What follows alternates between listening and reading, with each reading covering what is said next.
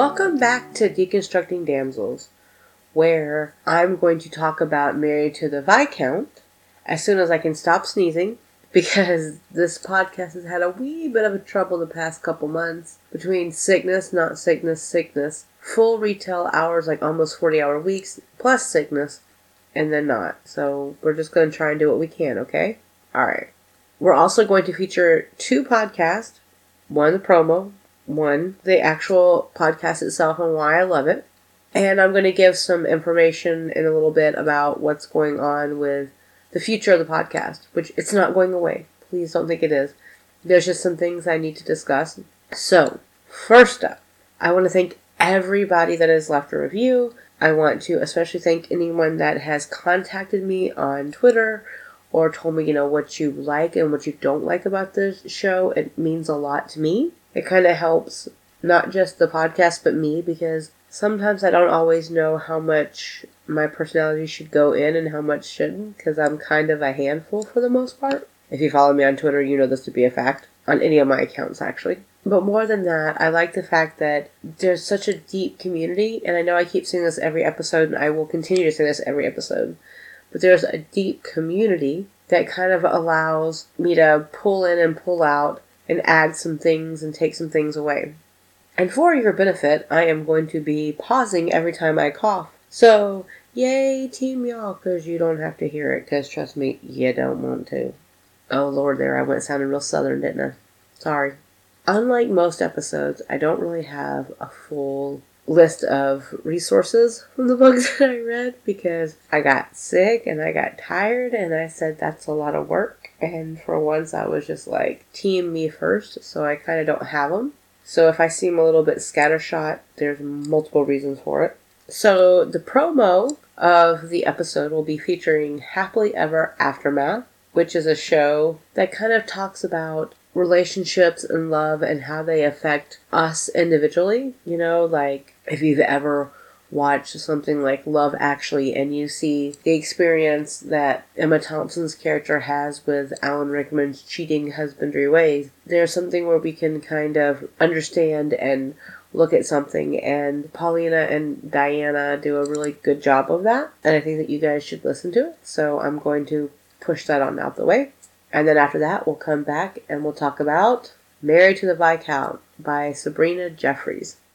Did you ever go on vacation with your family and hope the dance instructor would fall in love with you? No, but I did think a guy with a giant boombox playing Peter Gabriel outside my window in the middle of the night meant true and undying love. Listen to our podcast, Happily Ever Aftermath, where we revisit these movies and it turns out they weren't the best ideas. What were we thinking? You can find our podcast, Happily Ever Aftermath, on Apple Podcasts, Google Play, or your favorite podcatcher.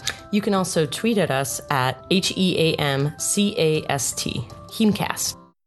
Okay, and now we can start talking about the book of the moment. So, I've talked about this on Instagram and Twitter a fair amount, but I actually go to a thrift store that's local because you can get books for 50 cents. That's huge, right? Like 50 cents is no small sneeze when hardback and, and trade paperbacks and stuff can be like 8 bucks. So it's also how I find a lot of authors. I've actually never read Sabrina Jeffries before this, but I'm definitely like on board with reading other characters by her because I loved the characters.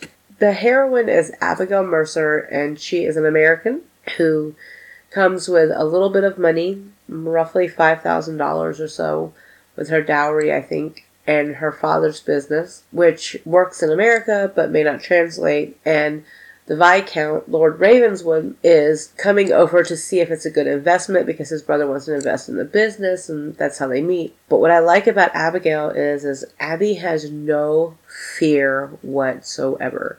There is no fear. If something is going to go wrong, it's going to go wrong. She's not going to run from it. She's not going to hide from it. She's just going to head on deal with it. And I found that really refreshing, really well done. And for a book that came out in 2004, that's pretty informative and pretty interesting, and I'm really into it. I also like the fact that Abby is confident. She's confident the way that Felicity from Wicked and the Wallflower was. And actually, I wasn't going to review this book because I was doing two historicals in a row and I try and change it up, but I had the notes. It was something I could put out for you guys to listen to, and I really actually was very deeply invested in this book, and I think that's an important element of the podcast. Abigail has this great ability to not run from anything that may be in the way. And by that, I mean, she's got this wariness that even with that confidence, she realizes something doesn't add up, something isn't right. This person that she's supposed to be in a relationship with is two different people. And she doesn't understand why, she doesn't understand it. Like, she's like, okay, but I knew this one guy and I was kind of falling in love with him, and then this other asshole appeared, and I don't know why. And I, just, there's something very realistic about that. She actually says in the beginning of the book, she trusted the gentleman, she didn't quite trust the Viscount. And I think that's really important to note because the gentleman was a person that she fell in love with. The Viscount was someone that was cold, unfeeling, and seriously needed to get his head out of his ass. She's also really competent because when Spencer Law, who's the Viscount, throws her into a world that she's not really prepared for, being a viscountess and also being part of the high society. She puts in a lot of work to learn how to fit into the society even if it's not something she's ever really dealt with because American society is going to be very different from British society because they've got very different backgrounds and very different world experiences in that way. And she wanted to make sure he didn't lose any social standing because of who she was, which is kind of awesome considering he was an asshole to her a fair amount sometimes. And oh my god, let me talk about the business minded element. So she wanted to bring her dad's business to Britain and make some money off of it. It was a medicinal thing, but it didn't work for the British people for whatever reason. But one of his associates, Lady Bromley, finds that it's great perfume. So she gets Abigail together and she kind of backs it almost like an investor and creates this huge, you know, launch. I mean, it's called Heaven Sent now instead of Mead's Medicinal, I can't remember something. And it's just like this amazing idea and he wants her to stay because, okay, so for the relationship, I should back up a little bit. His brother wanted him to invest in the business, and he said okay. But he really wasn't into it because he had to go back because something happened, and he had to chart that ship for three weeks to go back to America. And so he gets back, and his brother at some point has actually forged the documents and married Abigail in Spencer's stead, and it's created this big issue, understandably so. And so he said that, you know, well, right now Parliament's in session, I need you to stay, you know, just don't create a big deal, and then we can go get it, you know, this annulled or whatever you want to do in America, and over here, you know, we'll just say that it's an estranged marriage or whatever because those are common in society and he promises her $10,000, which is double the dowry that his brother stole when he was on the run. And he's just like, okay. And she's like, the fuck? But okay, if you want to give me money, let's run with it.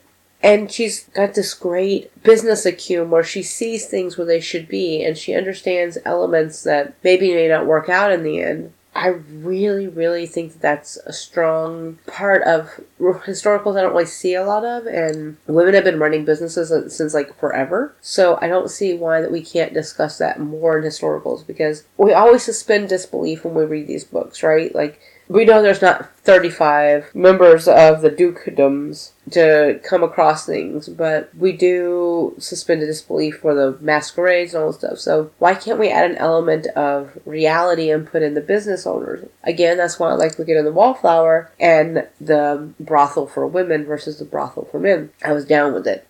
And so I think we need to put more of those kind of characters into the books. And Abigail doesn't need Spencer to do this with Lady Bromley backing over that $50. That bought her what she needed for the beginning and to kind of help create the hype and that's amazing and I love it and it takes away his power from her and that's hella important because every woman should make an informed decision and that should be consented and I feel like sometimes that's taken away again for the suspension of disbelief. I will say that sometimes I felt like she was a little bit too infatuated with forgiving him for things that he had or had not done. And I kind of wish he wasn't have done that, but it's one of those things if we kind of accept it as is, because it is a romance, so I can follow along with that. I just wish that she had had a little bit more independence from that. And I wish that she had had maybe a little bit more friends. But her closest ally was Mrs. Graham. And in the book it says Mrs. Graham had been with the Mercer family at eternity First as Abby's nursemaid and later as a general family servant, and now she acts both as chaperone but also friend. And I think that's really important because Abigail is a orphan, like in many ways, because her dad was white and her mom was Senecan, which is a Native American tribe. And so she's kind of walking this weird world where she's not accepted in one world and she's not accepted in another. And having that ability to hold on tight to some element of her past is really important when you're thrown into the world of really crazy crap, right? And so I just I thought it was great. I thought it was nice to see her do that. I liked the fact that she made friends with one of uh, Spencer's friends' wives. Like there's just this element of community because Lady Clara didn't really worry about it, you know? And I believe that Lady Clara was probably in another book, because um, this is the sixth book in the series, so I'm not sure because I grabbed them because it was available at my bookstore at the cheap price of 50 cents, so I don't know. I kind of wish there'd been a little bit more discussion about her past, though. Like, you know, maybe a little bit more discussion about her mom because there are some things that made her very Senecan and some things that made her very white American, Anglo American. And she talks about them throughout. I will say this Jeffrey does an amazing job of talking about it throughout. But I wish that we had talked a little bit more about the differences between like the Senecan values and the British values. Because hugely different views on life, right? And I wish there had been a little bit more of that that touchstone to her past a little bit because we know pretty much what like white Americans were thinking at that time. And because it's like I think this was like the 1860s, I mean not 1860s, 1816, you know that that area. And so I just wish there'd been a little bit more community on that. But if we're gonna talk about someone I really don't like, I kind of loathe Spencer the Viscount I just I wanted to like him because I wanted Abby to have the best happy ever after ever ever ever, but I don't think he's that man. Instead, he's a cold guy, except when he's foxed out of his mind and he's a little bit more honest, which is the gentleman that she thought she was meeting, and then he turns out to be a jackass. He refuses to listen to anybody's opinion but his own. He manipulates situations to fit his plans. He doesn't turn around about fair play, like he doesn't like it. And so, like, he punishes Abby when she kind of sets up these situations, but I don't really blame her. Like, she's married to a guy she doesn't know. She's going to want to know what's going on. And it feels like he punishes her for that knowledge or that lack of knowledge and drives me a little bit batty.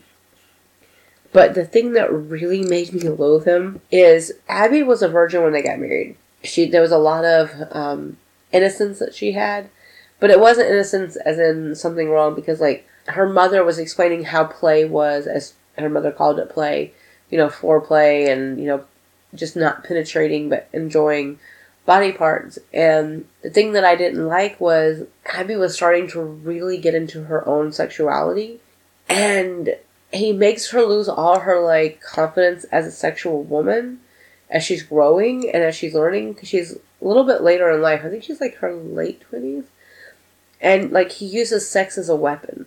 There's one scene in the library that I, or study or whatever it was, I, if you've read the book, you know the scene I mean. And you know that I probably wanted to throw it against the wall about four times when I was reading it. And considering it's actual physical book, I could have done that, which is rare. I, I just, the I will say whatever he was doing in Parliament, because I don't know because they didn't really talk about it, was pretty interesting, and it was interesting that the king became kind of like a possible paramour for Abby. But I like the fact that you know Spencer wasn't okay with that, but I wasn't okay with his jealousy. I just I could not root for this guy.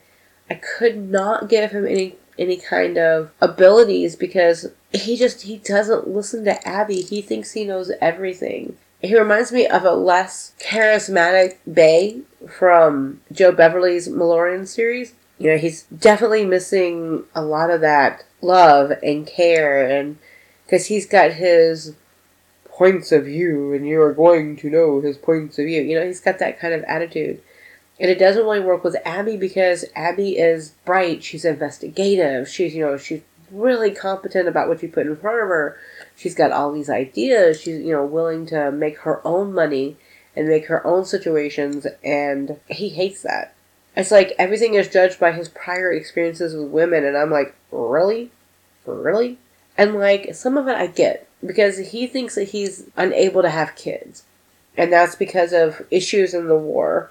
and the Napoleonic Wars, he got blasted in the leg.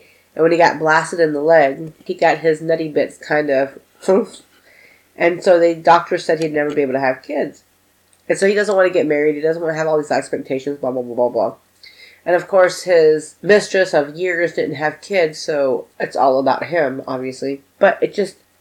Ah. And like his issues with his stepmother. So his mother died, and his father married a woman that was just barely older than him and his brother. I think she was like maybe eight or nine years older than him, and he was like 10, so a baby. He purposely went after a young woman, and his father and stepmother didn't get you know get along, and it was acrimonious because his father wanted no more kids, and she did, and there was all this thing. And like he just continuously degrades Abby to fit with his stepmother's reality without even discussing anything. And it it takes Nathaniel, his brother, to say, Okay, this is ridiculous. What the fuck? Our stepmother did not abandon us because she didn't want to raise us. She abandoned us because our father was a shithole. Which you should know because you're kind of acting like him now. Hallelujah to Nathaniel on that. But you know, Nathaniel's 29 and acts very much like a 17 year old, which seems to be a theme in historical romances. But anyway, so when Abby discusses things with him, there's some scenes where they kind of really have this strong fight. And I don't mean like a physical fight or even an emotional fight, but it's a fight for what they want. And Abby just has this fan fucking tastic line. She says, a woman of character stands by her choices. She doesn't leave a man she loves or children who need her simply because she's changed her mind. But you apparently think I'm not a woman of character. And I was just like, boom, motherfucker. That's exactly what it is. He is ascribing everyone to some surface level shit, and Abby is not that person. If he had been paying attention while she's there, he would know it. He continuously makes his pain all about him and never includes her, and it's just oh my god. I'm just, I'm done with it. And he makes all these proclamations, and uh, I'm not here for him. I'm just really not here for him. And so, like, he kind of joins Jeremy from Temptations of a Wallflower. I mean, that's where he's living in my head. I'm not gonna like him too much. I can never like him too much. There's authoritative, and then there's an asshole, and he hits asshole. I've already discussed his brother a little bit, Nathaniel, who is actually using her dowry money to find bottles and stuff for this medicinal mead that he thinks she's still making instead of the perfume. And, you know, he's going to bottle makers and all this kind of stuff and trying to set it up so that way when she gets there, she'll have an option. But uh, he, like, left out on, like, his engagement dinner because she got there too early and it was just a thing. Anyway, Nathaniel kind of creeps me out in some ways because Evelina is 20 years old, and that's his bride to be. And she's a lot more optimistic and a lot more solid in her understanding of Nathaniel. And he kind of wraps her up and stuff, but I'm like, dude, she's 20. She's like a baby she's rather socially aware that her mother just wants to advance up the ladder instead of her going for love, but she wants to go for love. And she does see the lie that, you know, Spencer told in order to, to put society off of Nathan disappearing before she finds out what's going on. And she's like, the hell? And Spencer calls her Poppet because they've known her since she's a kid. And I'm like, and then there's an older brother that Nathaniel and Spencer had that died when he died, that made Spencer the Viscount. And I should mention when I when I first heard Viscount, I didn't hear Viscount in my head. I heard Viscount. So Clayton, from learning the tropes, you and I are totally on the same wavelength. There, we're there because where the hell did that S go disappear to? It says Viscount. I mean, French is evil. That's all I got to say about it. And I've kind of talked a little bit about the romance I will say, like, they meet when he goes over there to consider investing in the property and blah, blah, blah, blah, or her father's thing. And her father will only allow the person that marries her to get shares of the business. So that's another reason why Nathaniel is kind of being gross. Is he wants to kind of keep it in the family and get that ability to make some money. He kind of loves her because she treats him as if he were an equal in station versus being, you know, a muckety muck. And I'm like, okay, well, you don't deserve a lot. But anyway, he quotes Lord Byron, which Nathaniel uses to convince her the marriage was real. But, uh, anyway, so when she shows up to Britain, she's wearing a corset, and kind of like in Pirates of the Caribbean, the corset restricts the breathing, and he has to cut it off of her, and kind of putting her in a compromising situation, which is why he says, This is my wife. And anyway, it's just kind of like weird. There were some pretty hot scenes of sex as they played until they finally consummate the marriage. There's a lot of like warming her up, but he played so cold with her, like he'd be hot and cold, hot and cold, and I really hate that damn plot point because it takes away a woman's vibrancy in sex, and we see it every day in our life.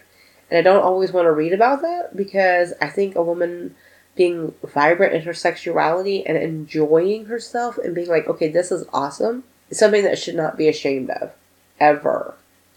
Ever.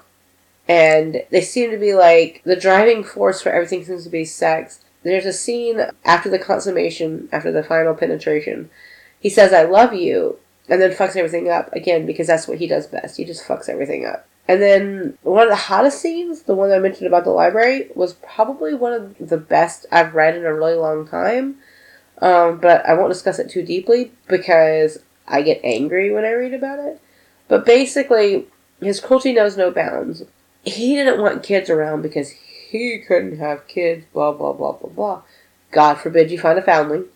And so she was bringing Lady Clara's kids that were in the home that she was taking and doing because it was from like former pickpockets and things like things like that to kind of give them another view and another purpose and like another trade besides you know stealing and going to jail in Newgate and wherever else. So she brings them over when she's trying to bottle the perfume to take to Lady Bromley's luncheon that'll be happening a couple days and he is so angry. He like plays the part of a very happy patriarch, blah blah blah blah blah and then he turns the sex against her in the library after that. And if I didn't hate him before, that made me loathe Spencer. Spencer Law is just, oh, it's a villainous act. It is not an act of goodness. It's not an act of me loving a character and watching them grow because he doesn't even realize he loves her until he basically loses her. And I'm just like, come the hell on, dude. Really? Really, Mr. Dude? No, none for you. And when I say her infatuation with Spencer, you know, obviously they get a happily ever after. And there's some things that happen in the epilogue, which Aaron from Heaving Bosoms, don't read the epilogue. Moving on. It's one of your things that you dislike the most. I liked the book. I just wish I could have rooted for the hero instead of just the heroine. Because I think it would have made it a lot better, and I think it would have felt a lot more complete but I can't hate Abigail Mercer. I will probably go down as one of my top 15 or so of women that I've read in historicals, which doesn't sound that big, but please know I read a lot of historicals. So it's actually a pretty high list. I don't really have a lot of favorite scenes in this book. The most favorite scenes I have are Abby and Lady Clara with the kids in the house and them bottling and you know, teaching them new trades and teaching them how to make things like perfumes and giving them something to do, giving them some future goals. But in general, it was really hard with Spencer being in the book, honestly. I just, there wasn't a lot of love and communication between the couple, and that kind of felt flat. If I were to grade this book, which I usually don't do, I usually say read or reread, but if I were to grade this book, I'd probably give it around a C plus, solid C plus, and that's literally because of Spencer. If I could have like found a better hero for Abby, I probably would have given it like an A plus because who she is and what she's doing is amazing. Him being a jerk is not. Obviously, I like Sabrina Jeffries. I've actually read at the same time I watched this book, I actually bought a anthology with her, and it's got I think Julia London and Jane Feather. Uh, I think it's called Once Upon a Snowy Night or something like that. And I really enjoyed Jeffries in that series as well, so I'm to search her out. I don't know if I'm to buy her on Kindle prices because $6.99 is pretty high, but I'm definitely to be, you know, looking out for her, trying to find other books, other paperbacks, my 50 cent deals. And so I just kind of want to communicate that. I definitely like her style. I like her writing. If I could just erase Spencer from literature, that'd be great.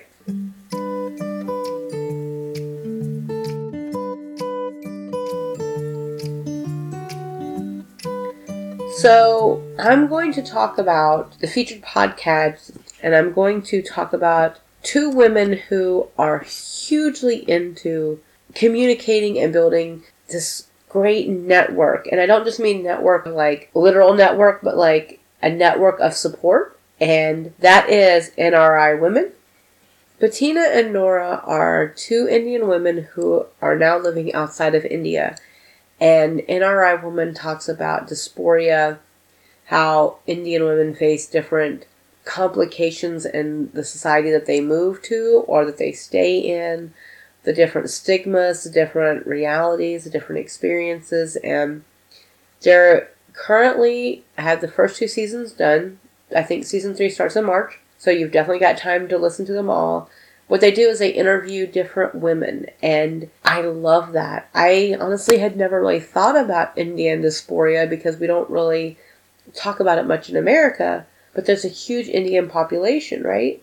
So why are we not talking about the experiences that women go through and how they adjust and what, you know, they do on their time, what they don't do on their time, how marriages work, how some of the marriages between international couples work. As someone in an international couple, I totally get that and I didn't really think about it, but I found NRI woman pretty early on and I champion them every time I can. And interestingly enough, they champion me as well in this podcast. And I'm lucky in that because they're two very genuine women who enjoy what they do. And what they do is to create a community that maybe didn't exist before they started it. I definitely am going to promote NRI Woman. I think everybody should. You can find them on Twitter at NRI underscore woman. And you see them a lot on there. They're also on Instagram at NRI Woman Podcast. And of course, they're at nriwoman.com for their central location. I think if you really enjoy learning about women, which you should, considering you're listening to this podcast, right? Then you should definitely listen to Bettina and Nora and see how they've experienced many different life lessons in many different ways and the connection they have to their communities outside their friendship. And I totally am going to stop talking about them now. Enjoy NRI Woman, and I hope that you really, really can connect with what they're trying to do because it's pretty important, I think.